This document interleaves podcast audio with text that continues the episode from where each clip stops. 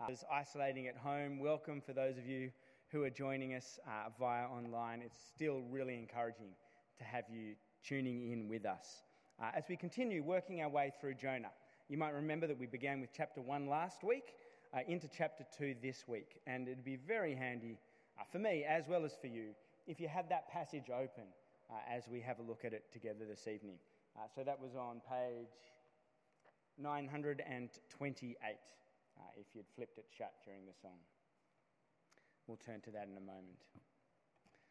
Uh, well, it was a pretty triumphant New Year's Eve for one of my kids uh, this year as they proudly announced to the family, I think it was as we were watching the nine o'clock fireworks or something like that, that the year had been, had seen the successful realization of their 2021 New Year's resolution. That was a resolution to go a whole year without throwing up, without vomiting. Yes, us Fredericks aim high for the year.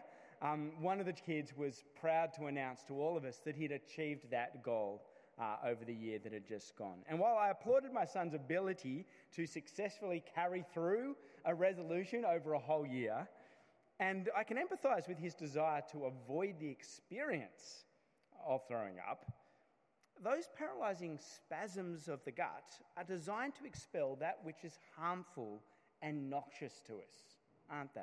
They're designed to expel that which we find intolerable, that we can't stomach. And it's a potent image that's used in tonight's passage, this idea of throwing up, to describe God's own response to toxic spirituality, to describe God's response to spirituality that he can't stomach, that he finds intolerable. Uh, in the opening chapters of Jonah, we were po- presented with these two patterns of prayer the prayer of the pagan sailors that we glimpsed briefly last week, and the prayer of Jonah the prophet that we'll dig into a little bit further this evening in chapter 2. Two prayers, in fact, that God responds to quite differently. We're going to compare the prayers of the pagans and the prayer of the prophet uh, from tonight's passage. Uh, let's have a look, first of all, at the prayer of the pagan sailors. Uh, you might recall last week that when the storm, storm first hit Jonah's runaway boat, and recall that Jonah had gotten into a boat to flee from God's call to go and preach to the city of Nineveh. And as Jonah fled from God's call for him to do that, it was these pagan sailors who ended up ferrying Jonah in his attempt to flee God's call. And when the storm hit Jonah's runaway boat, the pagan sailors had unsuccessfully petitioned their own little g gods, that is, the own idols that they worshipped, but all to no avail. And confronted with the impotence of their own prayers as the storm continued to rage, the pagan sailors desperately turned to Jonah and plead with him to know who it is that they should instead be praying to in order to be saved. Uh, leaving the pagans to try and figure it out for themselves, though, Jonah had no interest in really giving them an answer, in helping them. He told them which God it was that he was fleeing from, but Jonah certainly didn't join in praying for their safety or helping them in any way. Uh, let's remind ourselves of how it was that those pagan sailors had actually prayed. Have a look with me at verse 14 of chapter 1. So we're, we're digging back a little bit into chapter 1 from last week. After having tried to row their boat back to, store, to shore despite the storm and finding that they had no luck in doing that, we read in verse 14 Then the pagan sailors cried out to the Lord, Please, Lord, do not let us die for taking this man's life.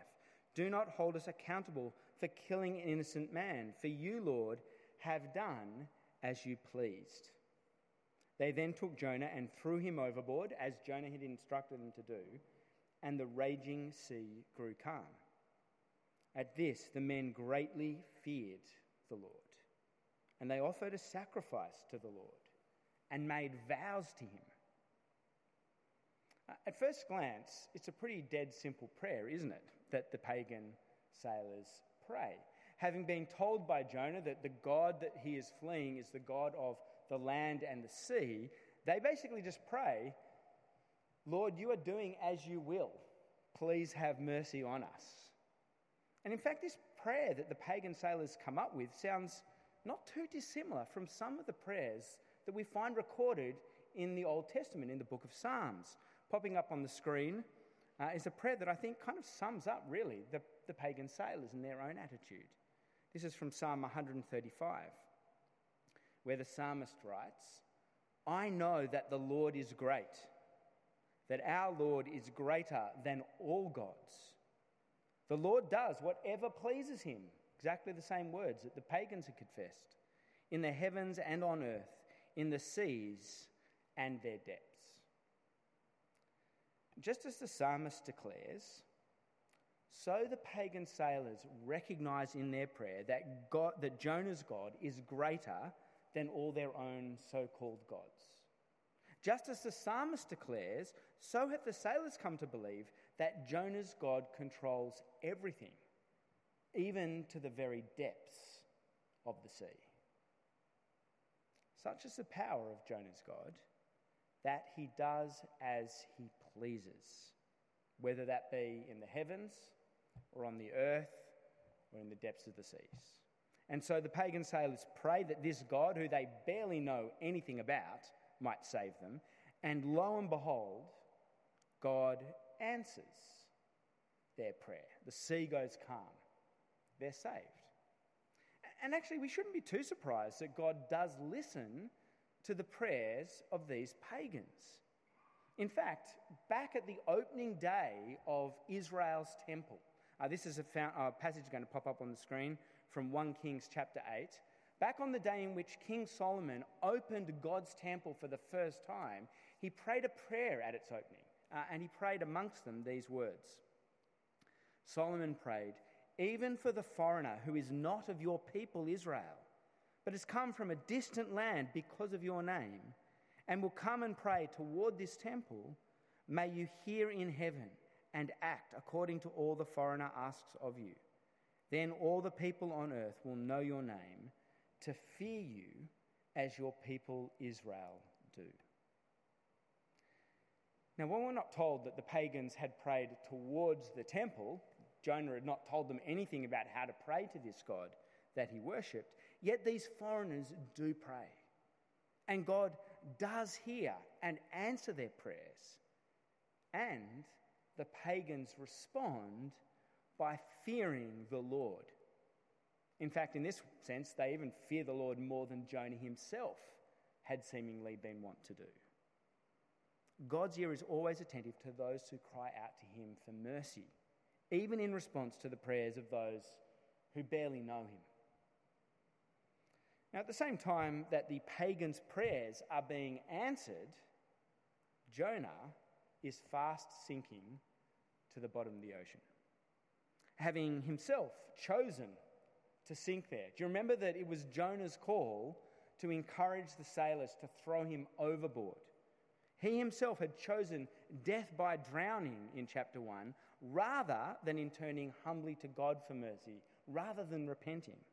He had chosen himself to be thrown overboard. And so far, Jonah has refused to pray at any point in this whole ordeal. Uh, all through the storm, Jonah refuses to pray to his own God, despite being begged to do so by the pagans. Even as he's getting thrown overboard, Jonah doesn't utter a word of prayer. Even as the prophet's life is ebbing away below the waves, he refuses to pray. It's only once, it's only after Jonah finds himself already safely inside the bowels of this miraculously sized fish that God sends to swallow him, it's only then that he suddenly finds a motivation to compose what is a perfectly structured, rhyming, poetic psalm of prayer. It's a pretty impressive prayer, isn't it, for someone who's just been swallowed into the guts of the fish? Let's read it together. We'll read the whole of the prayer. Uh, it's been composed to be a whole. Um, I'll read from Jonah chapter 2, verses 2 to 9. And I wonder, as I read the prayer, if you guys can just ponder as you're listening in, what kind of heart is Jonah displaying in and through these words that he offers to God in prayer from within the belly of the fish?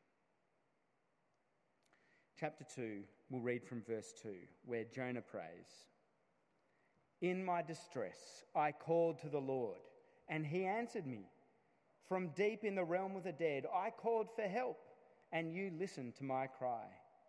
You hurled me into the depths, into the very heart of the seas, and the current swirled about me. All your waves and breakers swept over me.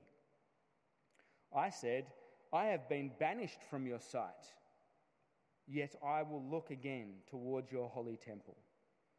The engulfing waters threatened me, the deep surrounded me, seaweed was wrapped around my head. To the roots of the mountains I sank down. The earth beneath barred me in forever. But you, Lord my God, brought my life up from the pit. When my life was ebbing away, I remembered you, Lord, and my prayer rose to you, to your holy temple. Those who cling to worthless idols turn away from God's love for them.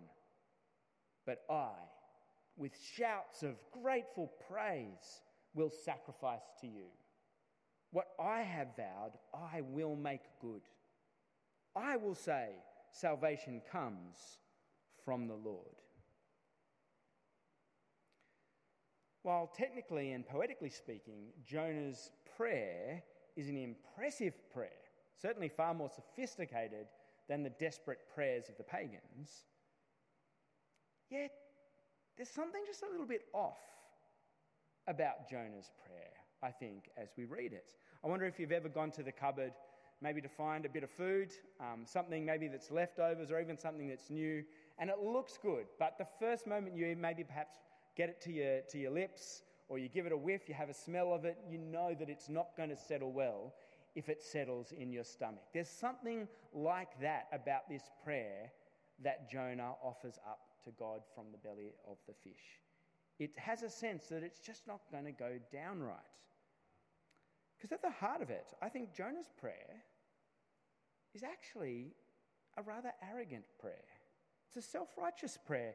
It's a prayer in which Jonah can't help. I wonder if you noticed this as I read it. He can't help but blame God, put the boot into the pagans, and, to top it off, boast about his own religious superiority, all to boot. Uh, look there in verse 3, where Jonah prays to God, right at the start of his prayer. Jonah prays, You hurled me into the depths, all your waves swept over me. Is Jonah really blaming God on the sly for his predicament? God had never instructed anyone to throw Jonah overboard and into the sea. That was something that Jonah told others to do to him because he didn't want to turn around and obey God's call to begin with. And then in verse 8, as Jonah continues to pray, have a look down to verse 8. Jonah prays, Those, speaking about the pagans here, those who cling to worthless idols turn away from God's love. But as for me, I will sacrifice to you with shouts of grateful praise. I will fulfill, that is, I will make good what I have vowed to you. While slandering the pagans as those who forsake God's love, Jonah boasts about the faithfulness that he himself will show to God just as soon as he gets out of the belly, the fish, uh, the belly of the fish. Jonah boasts that what sets him apart from the godless pagans is his grateful appreciation of God's mercy. Jonah is boasting that what sets him apart from the godless pagans are the sacrifices and the vows of appreciation that he promises he will yet offer to God. Jonah's self congratulating prayer looks especially petty once we recall that the pagans have actually already offered God sacrifices and vows. Uh, have a look back at verse 16 again. Did you notice this as we read through? Uh, as soon as the, the storm had gone quiet, we read in verse 16 of chapter 1 At this, the pagan men greatly feared the Lord, and they offered a sacrifice to the Lord and made vows to him. They were doing this even as Jonah is still sinking down into the, the depths of the sea.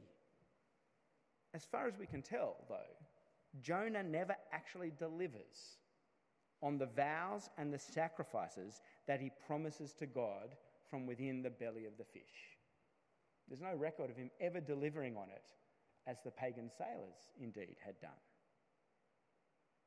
And I actually think that the final verse of chapter 2 hints, perhaps, at what God thinks of Jonah's beautifully crafted, but ultimately self righteous and arrogant prayer.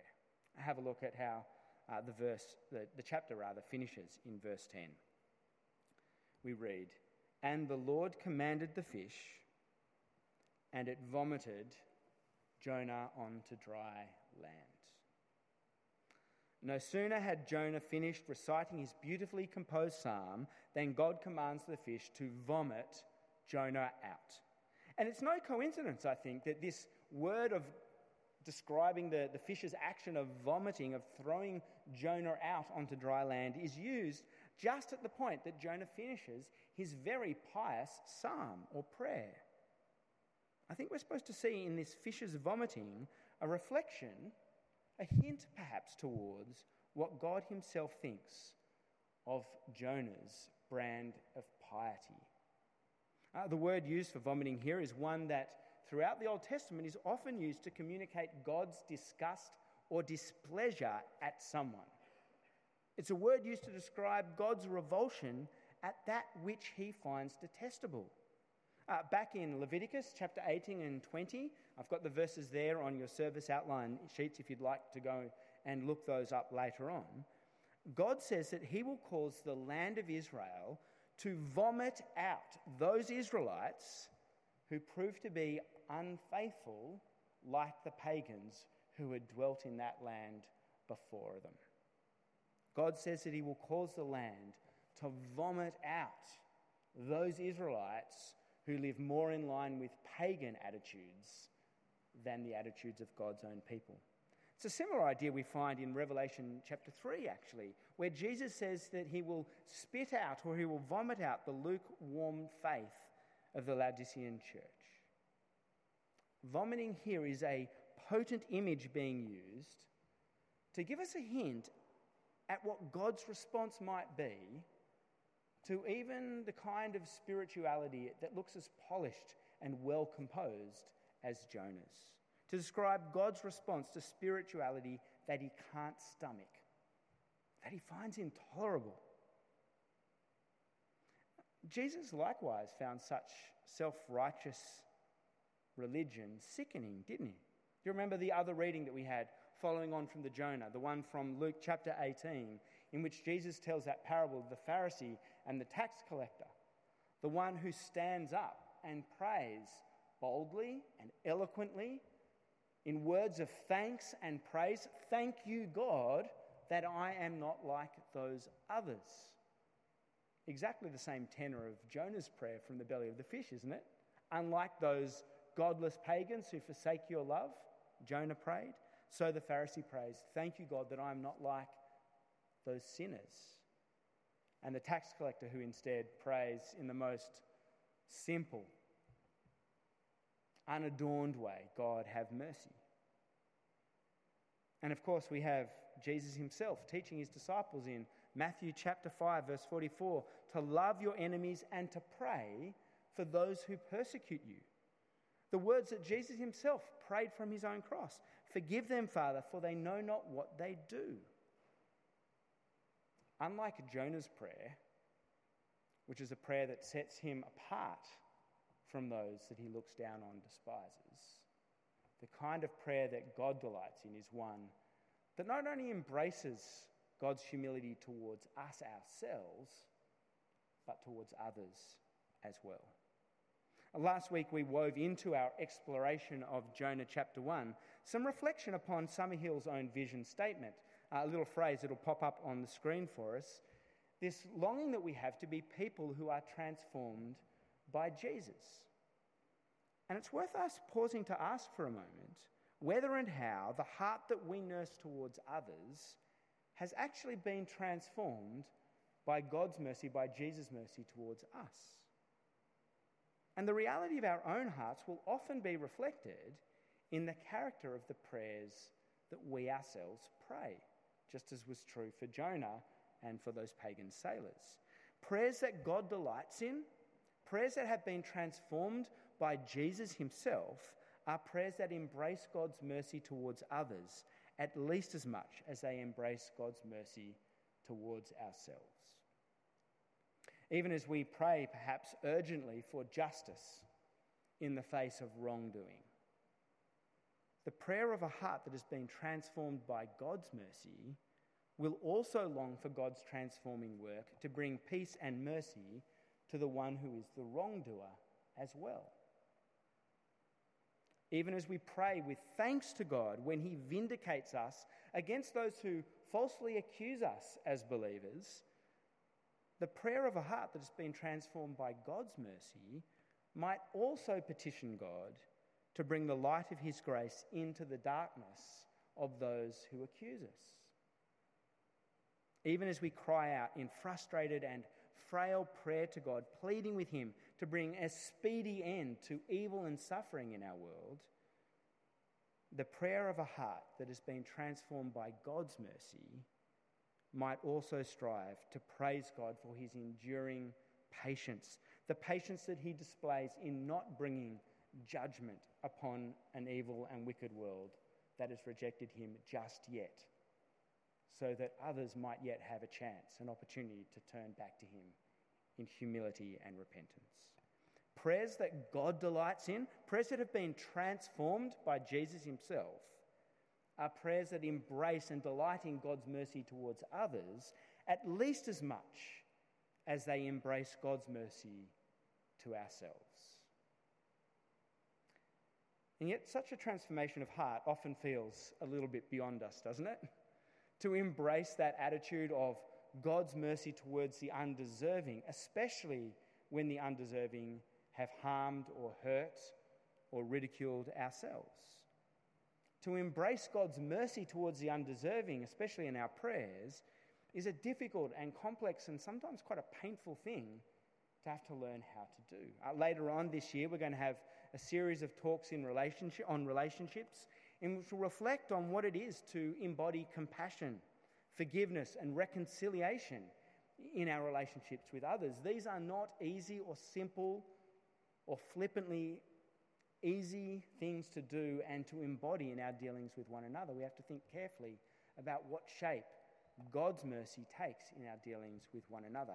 And yet, you might remember that our vision as a church is not that we would be a community of self realized people that we would not be a community of people who have transformed ourselves, but rather that we might be a community of people transformed by the Lord Jesus himself. And so, as we get to this middle section of Jonah, there's more yet to reflect on as we go in the coming two weeks.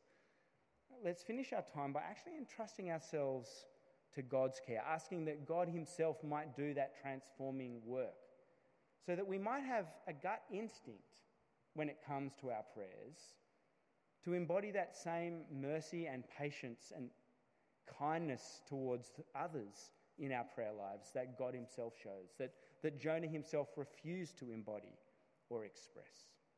How about we ask that God would be doing that transforming work in our own hearts this coming year? Uh, dearest Father, we do indeed give you great thanks for the mercy that you've showed to us in and through the Lord Jesus himself. Father, we give you thanks that as we cry out for your mercy, you answer speedily with delight and willingness, that you forgive us uh, all our sins, our failings, that you're attentive to our cry to you in our moments of need. And yet, Father, we ask that you might, by the work of your Spirit, continue to transform our hearts that we would long for others to experience and to taste that same mercy of your eternal character. Give within us, Father, hearts that instinctively turn to pray that others might taste your mercy as we ourselves have. Hearts that delight when even the most undeserving come to entrust themselves to you uh, and enjoy for the first time the grace and mercy that you are so quick to give those who seek from you. In Jesus' name we pray.